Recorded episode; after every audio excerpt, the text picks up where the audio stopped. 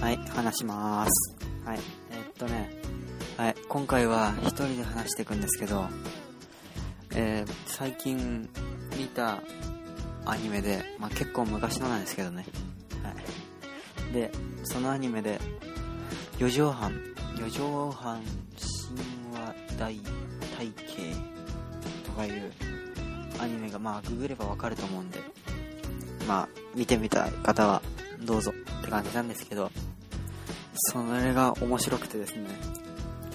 で、まあ、ちょっと下ネタとかあるんですけど、あの、その、特にオープニングが良くて、で、そのオープニングをちょっと聞いてもらいたいなって思って流します。はい。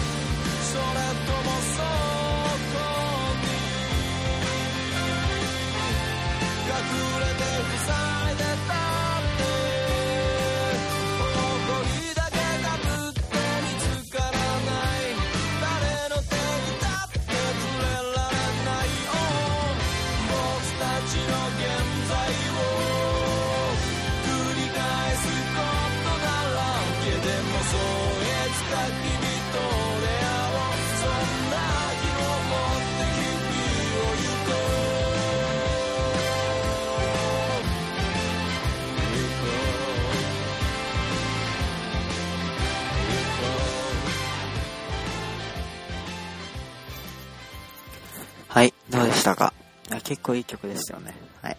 はい。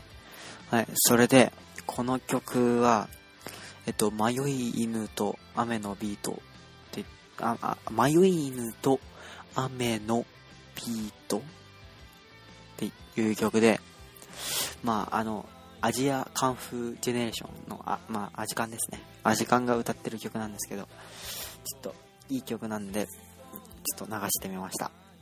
はい。はい。で、えー、その4畳半のアニメはですね、えーっと、もう結構昔なんですけど、オリジナル、原作がないアニメで、で、なんか、まあ主人公が、まあ大学生なんですね。僕の憧れてる。はい。で、その大学生が、いろんなサークルに入って、で、その、いくつものパラレルワールドの中を、まあ、生きていくみたいな感じで、でも、その過去のパラレルワールドの記憶はあるんですよ。不思議な感じで。はい。